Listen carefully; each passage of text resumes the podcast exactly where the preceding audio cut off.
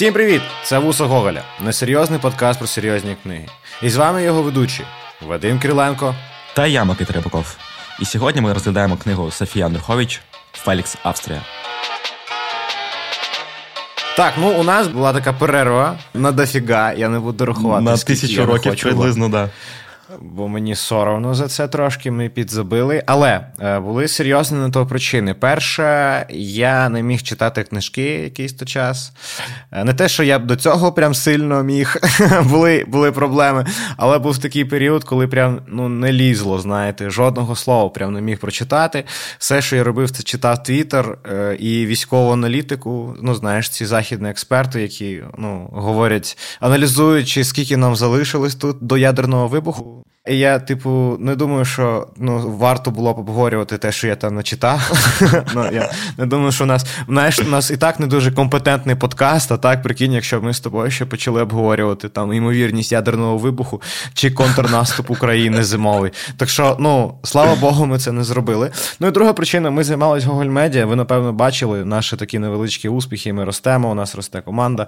І це гарні новини. Дякую особливо тим, хто підтримує нас на Патреоні. Нагадую, якраз от на початку, отак хит, хитро на початку епізоду, що у нас є патреон у Огольмедіа, і ви можете нас там підтримати. Більш того, нам це дуже дуже сильно потрібно, бо ми витрачаємо купу грошей на зарплати оренду офісу, створення контенту. Ми хочемо робити більше, краще і так далі. Тому підтримуйте нас там. Там ми даємо купу ексклюзивного контенту по типу лекцій, кіноклубу, книжкового клубу, рекомендації від редакції. Все це дуже вчасно релізимо, не як завжди, все супер. Ми навчилися бути більш-менш професійними. Тому, будь ласка, підписуйтесь, і я передаю слово тобі, Нікіта, і задам просте питання, як справити там взагалі. Ну, я то знаю, але ну, да, по-перше, слухачам хочу, розкажи. Хочу ще раз вибачитись за ту довжелезну паузу, яку ми зробили. Для людей, які, можливо, в перший раз нас чують і взагалі забули, що ми за подкаст, просто хочу підкреслити, що ми говоримо про книжки, але ми абсолютно не компетентні в цьому питанні. Тобто, це наша суб'єктивна думка про ті книжки, які ми прочитали. А читаємо, як зазначив, ми не дуже багато і не дуже якісно, але це просто наша розмова про те, ну, що не нас... дуже Я зараз я зараз вийшов на чіткий е, ритм одна книжка в 4 місяці. Я думаю, що це це непогано. Ну так, да, я згоден, що в даних умовах це дійсно непогано. А, Але якщо відповідати на це питання, справи з перемінним успіхом іноді погано, іноді добре, але намагаюся триматися, намагаюся підтримувати ближніх і не здаватися, рухатись тільки вперед. Зараз якась така була частинка мого твіттера, але все одно, типу, це те, про що я зараз багато думаю, що типу треба триматися докупи і рухатись тільки вперед, тому що часи складні, часи складні на фронті складні часи в мирному житті також через те, що нема світла, нема води, але все одно тримаємось. Що в тебе? Не знаю, у мене не вимикають світло, тому напевно все супер. Ну мені соромно, що у мене не вимикають його. Типу, я іноді відчуваю синдром. Знаєш, є синдром втіліло, а є тепер синдром людини, у, у, у котрої не вимикають світло. У мене тепер такий синдром. Я я знаєш про що подумав? Що типу це класний тейк е, для того, щоб запросити дівчину до себе додому приходь, у мене є світло. Я чувак, я, я, дум, я, я думаю, що це настільки настільки очевидно, що в Тіндері вже половину описів з цим ну, чоловічих. Але я ще думаю, якщо ні... я ще думаю, там з'явились оці хитрі люди, які пишуть: у мене є генератор. Да, да, да, да, Це типу айтішники нового покоління. Це ті, там, знаєш, раніше дівчата там полювали на айтівців, зараз вони полюють на тих, у кого є генератор. Я я хочу, щоб дівчата приїжджали до мене, бо я класна людина, файний розумний хлопець, а, чемний, свідомий, свідомий громадянин України. Так, да, я розумію, я розумію.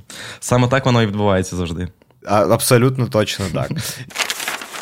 Давай повернемося ближче вже до діла, бо я нагадаю, що у нас іде сезон. Ну, як іде, він повзе, а не йде. Повзе сезон про Сучасну українську літературу ми поговорили вже про багато прекрасних книжок. Якщо ви ще не послухали, раджу.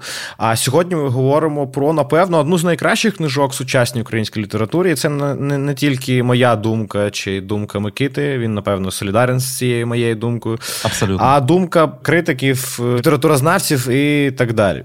І ми сьогодні проговоримо про те, що це за роман, бо є взагалі така, таке питання, про що він, бо він ну, в собі багато про що одночасно не про що.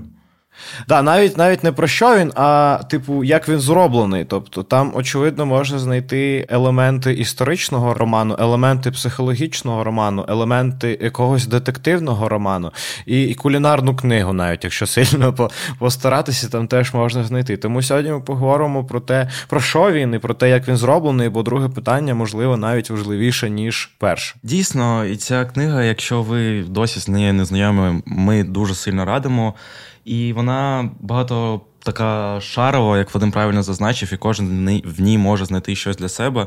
Єдине, що це, напевно, книга не для тих, хто чекає якогось гостросюжетної історії, тобто вона повільна, така, як наш подкаст зараз. Тобто сюжетна лінія розвертається дуже повільно, але в цій повільності, як на мене, її краса, тому що мені е, дуже було цікаво зануритися в цей світ, прожити разом з цими персонажами. Побачити їх внутрішній світ, побачити цей зовнішній світ, який прекрасно змальовує Софія Андрухович, тому що дійсно декорації до цього роману неймовірні. Давайте напевно плавно рухатись до сюжету. Уявіть собі дім. Великий дім, який знаходиться в прекрасному місті Станіслав, сучасний Івано-Франківськ, на рубежі 19-20 століття. На дворі ще Австро-Угорщина і територія Галичини входить в склад цієї Австро-Угорщини. Це важливо, я ж казав, що є нотки історичні, про які ми теж поговоримо сьогодні. Головні героїні, їх дві: одну звати Стефо, іншу звати Аделя. Аделя це така панночка, і Стефо є служницею цієї панночки. І ще є чоловік. Петро. Це чоловік Аделі, тобто панночки. Що дуже важливо зрозуміти, що ці головні героїні пов'язані з собою не тільки професійно, якщо так можна сказати, але і фактично сімейними узами, бо вони були виховані разом. Так сталося, що матері е, цих двох дівачок загинули, і Батько Аделі, тобто пан, взяв оцю служницю, цю стефу к собі додому, і вона була вихована так, як виховувалась панночка. Хоча була її служницею. Тут вже така, бачите, е, складність випрацьовується. І на цьому, фактично, якщо так взяти, і будується цей роман на зв'язку цих двох, на дивному зв'язку цих двох жінок. Там ще, звісно, з'являється купа різних персонажів, але мені здається, ці всі персонажі потрібні, щоб показати е, цих двох персонажок якось якось е, зрозуміти, що вони собі думають про це життя і чому їх стосунки такі складні і особливі. Микита, будь ласка, оціни, наскільки гарно я вкратці, без спойлерів, переказав. Е, слухай, дійсно дуже гарно, все зрозуміло. Навіть я думаю, що люди, які не читали цю книгу, одразу зрозуміло, про що ми будемо зараз говорити. Єдине, що зазначу, що е, дійсно стосунки між Аделею і Стефою дуже міцні, і вони, наче два дерева, які сплелись між собою. І якраз ось на цій фразі, що вони два дерева, які сплелись між собою, і, начебто, і допомагають один одному, але в той самий час вони заважають один одному і будується цей роман на взаємовідносинах цих двох персонажок. І це не лесбійський роман, як могли подумати після того, як Вадим е, описав е, вам короткий сюжет. Це їх взаємовідносини набагато глибше, набагато складніше. Це про сестринство, про якусь не знаю е, співзалежність да, одна від одної, і якраз на тлі цих взаємовідносин і розгортається весь роман. Про що він, пане Рибаков? Скажіть мені. А, Про кохання, це, як завжди. Чувак, ти, якщо не питаєш про що будь-яка книга, я завжди скажу про кохання. Це універсальна відповідь. Ну, до речі, да, ну мені здається, так воно і працює фактично. Але я з тобою максимально погоджуюсь. Це дійсно книжка про кохання. І про кохання достатньо дивно. Про кохання специфічне, і більш того, мені здається, що Софія Андрухович робить таку собі умовну розвідку, да, таке собі дослідження цього кохання. Це не просто кохання тут не є сюжетною лінією, яка дуже важлива. Це скоріш е, кохання, яке є в якомусь умовному вакуумі, яке стоїть поруч нами. Ми, Нам потрібно його супер-супер сильно дослідити. І для цього Софія Андрухович будує все навколо, будує місто, будує персонажів, яких я казав, які з'являються, для того, щоб досліджувати це кохання, щоб випробувати його, подивитись на нього з різних боків. Хоча, можливо, і теза про те, що воно не впливає на сюжет, не дуже коректно, бо фактично впливає, але я хотів виглядати розумним, тому я от так сказав. Е, це цікава думка, до речі. Я не думав про це, що все змальовано навколо Софії Андрухович. Це в першочергова спроба дослідити цю от емоцію між людьми і в цю співзалежність між людьми. І вона просто вибрала таку форму той самий час для того, щоб показати нам і, напевно, для самої себе це зрозуміти, і можливо наштовхнути нас також подумати про ці емоції.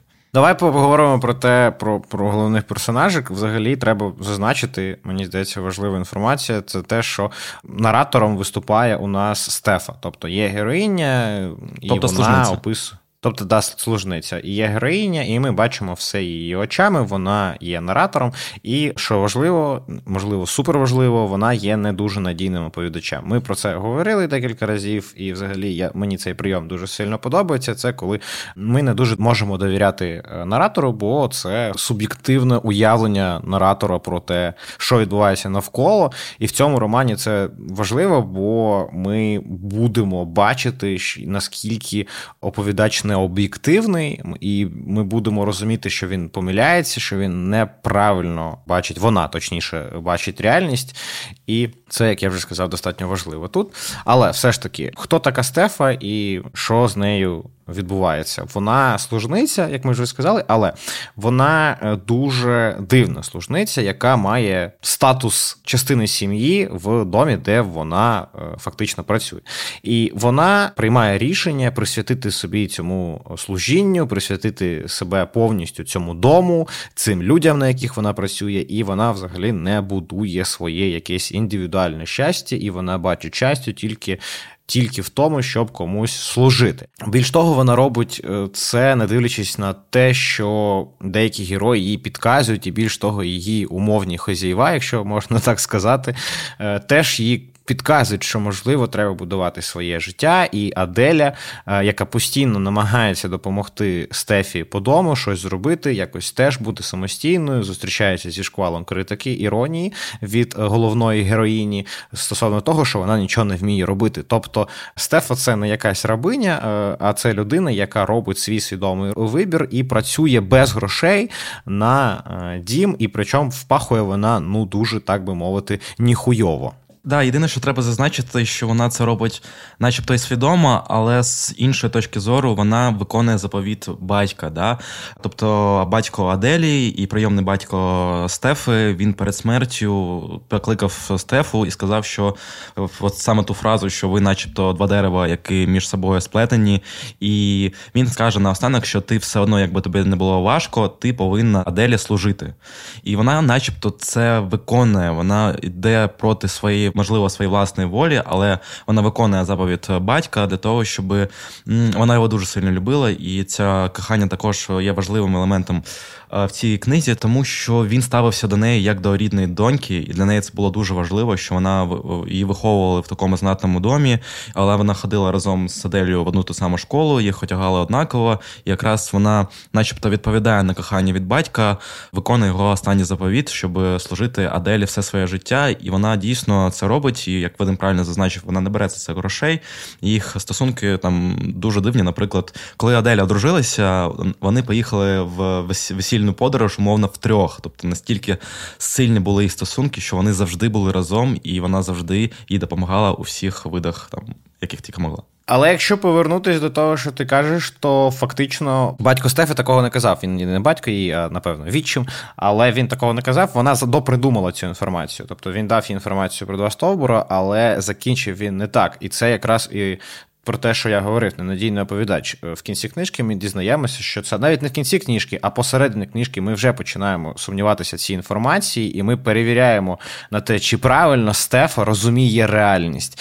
І очевидно, доктор Ангер їй таку інформацію не казав. І священник, якого вона зустрічає, якого вона закохана, якщо можна так сказати, їй якраз каже, що якщо подивитись на два стовбура, які сплілися разом, то вони заважають рости один одному. Тобто тобі треба Аделю покинути. І це якраз те, про що ми говорили. І якраз е, я вже почав говорити трошки про стосунки Стефи з е, чоловіками навколо. І давай поговоримо про те. Ми трошки затронули вже тему їх стосунків з Аделію. Ти правильно згадав на рахунок того, що вона була навіть на їх на їх подорожі в трьох, і там все це постійно. Вона служниця, яка може е, більш того впливати на якісь рішення. І да, в домі вона може там при вони можуть навіть ну щось огризатися їй на ну, тобто в них стосунки не служниці служниця і панночка, умовно, а стосунки незрозумілі, які то то вони сестри, то вони е, вороги, тобто вони настільки сплетені між собою, що вони самі не розуміють, хто вони один одному. І для того, щоб показати не тільки складність характера, але і оцю любов, про яку ми кажемо, про її виявлення, е, Стефа зустрічає деяких чоловіків, і стосунки з цими чоловіками достатньо ну, дивні. Да, вони достатньо специфічні. Тут є декілька чоловіків, про яких варто зазначити. Це той самий Петро, який є чоловіком моделі, це е, священник, який нібито був закоханий в неї з дитинства, але повертається зараз в дорослому житті. Це продавець риби, дуже симпатичний єврей, за якого за яким бігають усі єврейки міста Станіслав. І це, ну, можна сказати, її батьківські стосунки да, з доктором Ангером, які теж не дуже прості, бо м, по ходу сюжету виявляється, що вона не так все зрозуміла. Давай, напевно, почнемо саме з лінії, де є якесь умовне кохання між чоловіком і жінкою, а саме от е, з цим священником. Е, тобі не здається, що вона видумує ну, видумує собі кохання якесь, типу, що вона взагалі не вміє через те, що вона ніколи не була незалежною, вона фактично просто не вміє в знаєш стосунки між чоловіком і жінкою. Вона е, не дуже розуміє, як це працює. Мені здається, що вона якраз е, розуміє. Ну, я згоден, що вона не розуміє, як правильно взагалі вибудовувати стосунки між чоловіком та жінкою. І вона там є такий епізод, коли вона ходить до священника додому і починає в нього прибирати на постійній основі.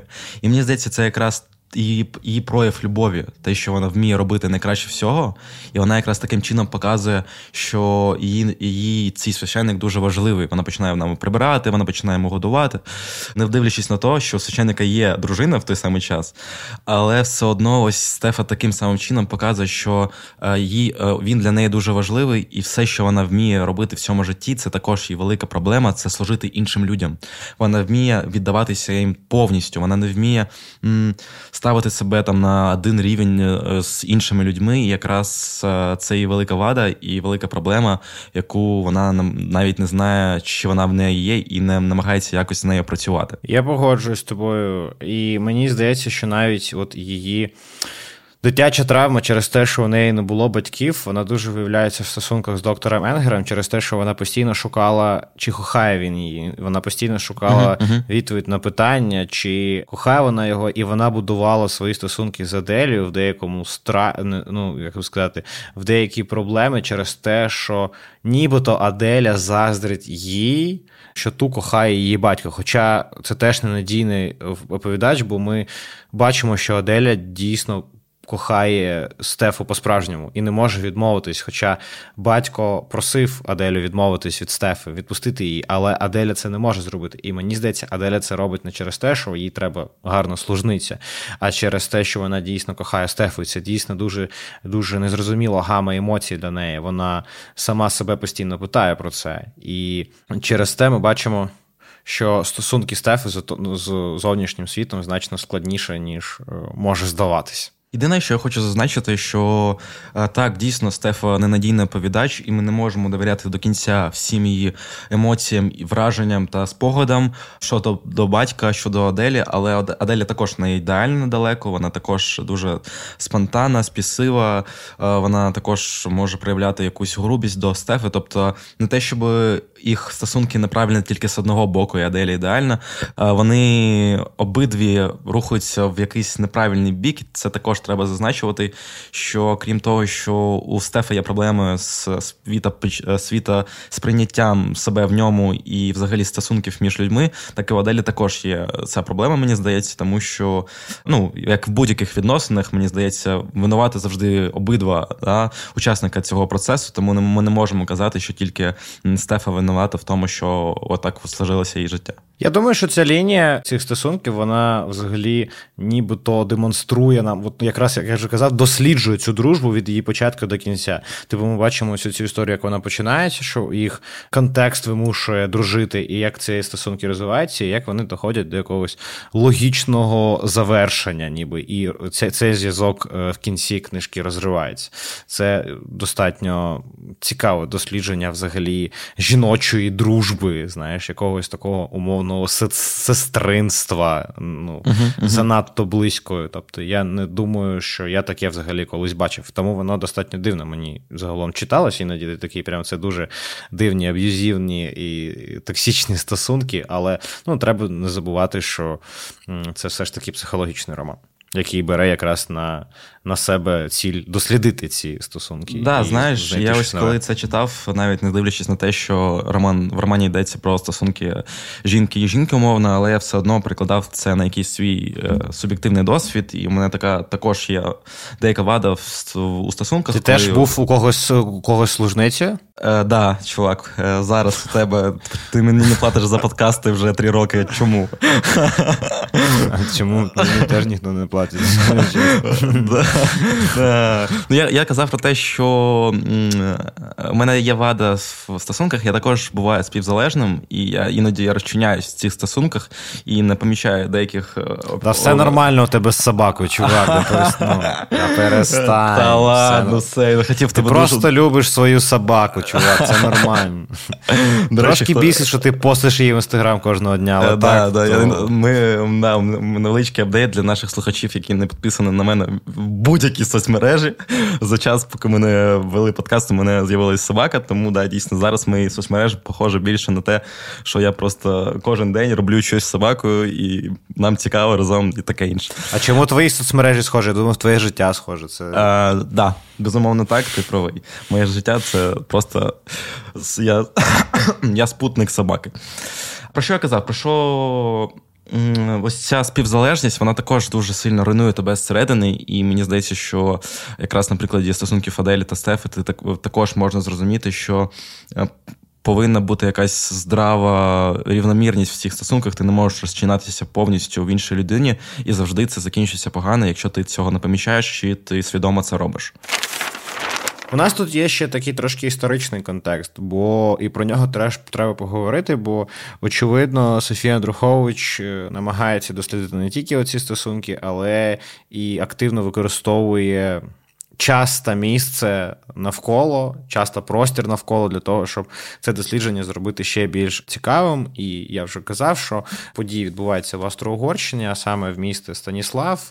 Це початок, це кінець 19-го, початок 20-го століття. Це от така Спокійна доба Австро-Угорської імперії, яка дуже, мені здається, цікаво передана в книжці. Це якийсь такий монотонний рух, якесь таке статичне, трошки розмірене життя. І е, знаєш, там є таке твердження про те, що у них величезна кількість свят, вони постійно, ніби якась карнавальна атмосфера, щось постійно відбувається, угу. і кількість їжі на столах, вона просто, ну знаєш, ця їжа просто переломує це столиці, описи запаси їжі, як вони постійно щось їдять. І це, напевно, теж такий достатньо важливий аспект. І місто в цьому романі відіграє не останню роль. І, якщо чесно, воно достатньо цікаво вимальовується, як е, головна героїня бере ровер, їде на базар в центр міста. За рибою, собі... да, да да, за рибою, якось собі так і ти якось е, описи, ну, деталізовано все неймовірно до того, як що вона одягнута, як виглядає її ровер, як виглядає продавець цієї риби на базарі, як виглядають інші пані та паночки, як виглядає ця тюрма, де знаходиться церква, яка воно ходить, як виглядають ці пірожки, які які вона в цю церкву возить. Тобто деталізація вона дійсно вражає і погружає тебе повністю в цей всесвіт. Так, я згоден, що Софія Андрухович провела неймовірну роботу. Наскільки я зміг е, накопати інформацію, вона дійсно багато працювала з першоджерелами, з газетами, і це видно. Це видно наскільки деталізований світ, настільки вона категоризувала все навколо. Тобто там настільки все випукло, настільки кожна декорація відчувається смаки і багато їжі. Це дійсно, як Вадим зазначив на початку подкасту. Е, це в якомусь сенсі кулінарна книга, тому що їжі там дуже багато і. Е, Софія Андрухович в дописі в Фейсбуці написала дуже смішно. Мені сподобалось, що, типу, я просто написала книжку про хавчик в історичних декораціях, бо ми галичани постійно жаремо. Чого до мене прикопались? І... У мене є цитата, щоб просто наші слухачі зрозуміли кількість їжі. Я зачитую це прямо з книжки. Головна героїня, наприклад, неабияка кухарка. Її стараннями на столі можуть стояти кнедлі зі сливами кармонадлі, маківники, накіпляки, паштетики з грибів у налисниках, печені струги, галеряти, різанці з шинкою, вепрові товченки. Ну, коротше, тут 9 чи 10 страв. Е, я знаю тільки паштет. Один, одну, одну. Я просто не знаю, що це навіть. Ну, типу, я гуглив деякі, я такий, чому в Галичині придумали стільки їжі, якої я взагалі не знаю. Так, да, і воно так смачно, ти прям відчуваєш запах е, цієї їжі, і тому, якщо ви читаєте на голодний желудок, це може закінчитися тим, що ви посеред книги підете щось їсти, тому що вона дійсно викликає велике бажання щось поїсти при прочитанні цієї книжки. А галичанки пишіть, е, ми чекаємо. Да, тепер дуже хочеться дружитися на Галичанці, щоб я прийшов додому, а у мене там на столі кнедлі зі сливами, да, е, галеріати, да, кнедлі, да. товченки. Та що це? Ну, я прям. Ладно, все, давай, пігнали далі. Але я хотів би зазначити, що оцей спокій е, в Австро-Угорській імперії, який демонструє Софія Андрухович, він є, мені здається, трошки ілюзорним, тому що штучним ми, да, відчуваються деякі, по-перше, дивні стосунки між е, соціальними групами і національними групами, я так сказав. І друге, відчувається якийсь апокаліпсис, що щось відбувається в місті не так, і що щось попереду йде, ну, якась буря. Ну, і ви знаєте, яка буря йде. Е, сам, якщо казати про оці стосунки, то ми бачимо в те, що українці вони не є головною національною групою, і не дивлячись на те, що ніби юридично в стані Австро-Угорщини ми рівні, це очевидно не так. Вся е, влада тоді була в руках у поляків, а українське населення жило достатньо бідно, і це видно. Ну, типу, тому навіть доктор Енгер, який наскільки ми розуміємо, є австрійцем, він його донька да, Адель є австрійкою, скоріш за все, і у них служниця українка, і більш того, коли Аделя знаходить собі українського чоловіка русина, тобто українця, доктор Енгер не дуже задоволений цим. Він каже: ну, русин, отак вийшло. Хоча е, Петр він є скульптором, він є талановитим скульптором, він є достатньо заможнім, і він є представником такої інтелігенції, да, і, але все одно його якось по національному признаку судять. Що, е, можливо, не є, ну, в книжці це не є першочергово військовим, очевидно, але я не думаю, що Софія Андруховича зробила просто так. Це наштовхує тобі на думку про те, що було в цій Австро-Угорщині, які були стосунки між там міжполітичні, е, міжнаціональні, там міжконфесійні і так далі. Да, дійсно, якщо навіть копнути трошки глибше, якщо казати, що там умовно Аделя це представниця австрійців, Стевка це представниця українців, то тут можна прослідити такий комплекс е, колоніальності, да, коли Стефці не може е, покинути е, Аделію, тому що вона не знає, що без неї робити, і вони взагалі, начебто, залежать, вона залежить одна від одної, і це якраз також може бути як алюзія на відносини всередині Австро-Угорщини і взагалі всіх українців, і там поляків, і австрійців всередині цієї країни. І знаєш, що я хотів ще тебе спитати? Ми взагалі цю тему трошечки оминули, але в романі чому власне називається Фелікс Австрія?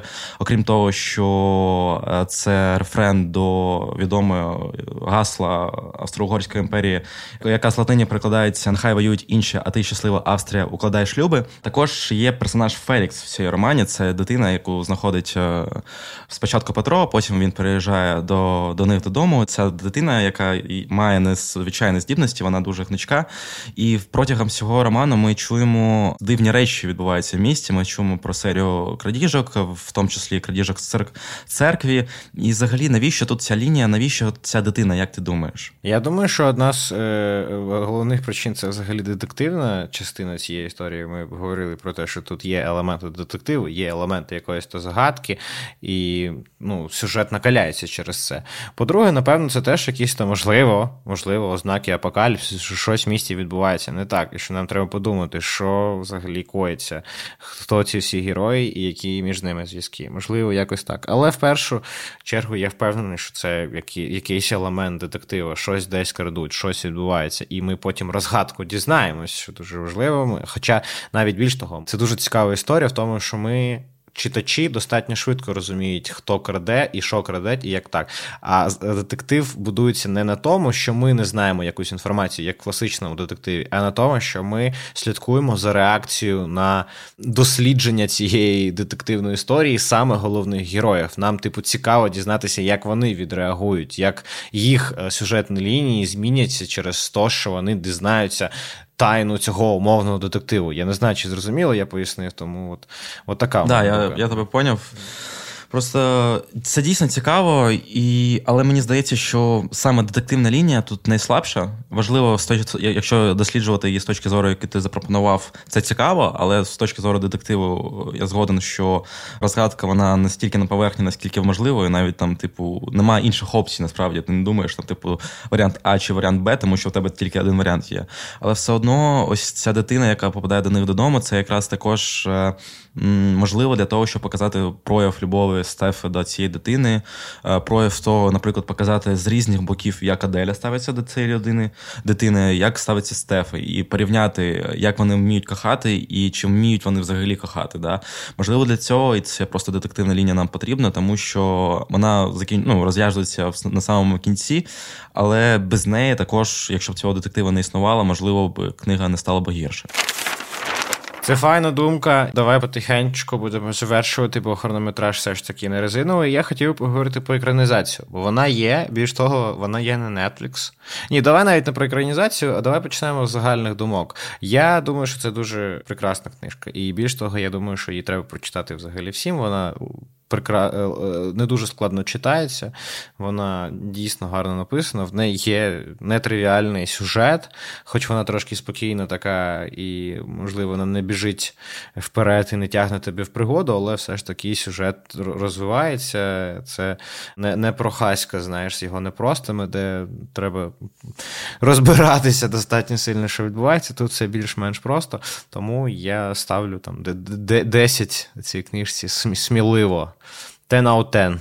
Я з тобою згоден, і більш того, дійсно, ця книга, начебто, яка із першого погляду претендує на якусь там, знаєш, високопарність через те, що там і слова старі, і час використаний 19-20 століття, начебто відштовхують е, там, знаєш, з пересічного читача, але все ж таки, як на мене, це такий класичний масліт, да, якісний. І дійсно його варто прочитати всім. І в мене також 10 із 10. Ну а тепер можна поговорити про екранізацію, яка є на Нетфліксі і. Яку ми подивилися з Микитою не разом. Не не, шип, не думайте, що у нас прям настільки. Да, Ми е, в той близькі. час стовбарми не переплеталися. Тому... да, да. Я взагалі не знав, що вона існує, і що це достатньо е, серйозний проект. 65 мільйонів гривень бюджет такого кіно. Це достатньо багато для українського кіно. І я його подивився, і мені здається, що це кіно достатньо крінжове, я не можу його радити. Хоча у нього є дуже позитивна сторона, він стильний. він гарно зроблений. Він прям цікавий знятий, і кольористика в ньому мені сподобалась, і деякі сцени класно знімались. Але цілком екранізація, напевно, вийшла поганою, бо не розкрили деякі важливі лінії, і плюс є сцени, які абсолютно, на мій погляд, не повинні бути в цьому фільмі. Вони якісь фантазійного такого трошки характеру, чого абсолютно не було в романі. І, і ладно, якщо навіть їх окремо оцінювати, то вони навіть окремо від роману просто самі по собі крінжові там риби розмовляють з, з головною героїнею. Це щось нагадує якийсь то Дісней, але дуже погано зроблений Дісней. Да, я теж згоден, що фільм е, мені не дуже сподобався, навіть якщо відокремлювати його просто від роману як цільна картина, тому що, скоріш за все, фільм не претендував на те, щоб там наслідувати цю книгу. Але, як на мене, персонажі саме в фільмі не працюють. Тобто, якщо навіть відокремлювати їх від книги, вони якось вийшли занадто плоскими, занадто нецікавими, тому що, але якщо, наприклад, порівнювати з книгою, то тут взагалі не влучання, як на мене, в головну героїню Стефу. Вона не така, Аделія теж не така, але Стефа взагалі не та, яку я собі уявляв, яку змальовував Андрухович на сторінках своєї книги. Тому я теж не можу радити. Це спроба, це непогано, що це зробили, але дійсно, якщо казати про якийсь масштабний проєкт то грошей явно не вистачило, тому що деякі сцени не ну вони, типу, начебто і побудовані, але не добудовані до кінця, і ти розумієш, що тут ну фальшиво трошечки. Тобто там потрібно більше грошей, значно, щоб це виглядало якісно, тому що ми розуміємо, що це декорації 19-10 століття. Тобто багато сцен було вибудовано з нуля, але воно виглядає трошечки дешево. Ось тому, типу, подивитися просто, якщо вам зайшла книга, напевно, можна, але радити всім теж не буду. Ну що, я думаю, на цьому все. Дякую тобі за розмову. Дякую слухачам за те, що це послухали. Нагадую вам, що у нас є Patreon, де нас можна підтримати. Лінк можна знайти в описі цього подкасту, чи в нашому інстаграмі, чи в нашому телеграмі. До речі, підписуйтесь на наш телеграм, зокрема. Е, ми їм активно займаємося, активно його розвиваємо. Там вже більше і більше підписників, і більше і більше унікального контенту. Е, дякую вам, бережіть себе і, звісно слава Україні! І хочу додати, що сподіваюся, що наступний випуск вийде трошки раніше, ніж три місяці. Ми все ж таки повернемося Давай, не, давай не обіцяти, да, не обіцяти. Але я нічого не обіцяю. Я сказав, ми ми сподіваємось, нам як буде, так буде. Але, друзі, дякую, що були з нами. Пишіть е, коментарі в нас в інстаграмі, чи залишайте на платформах там Apple Podcast чи SoundCloud. Нам буде цікаво послухати ваші думки стосовно цієї книги. Будемо на зв'язку. Пока.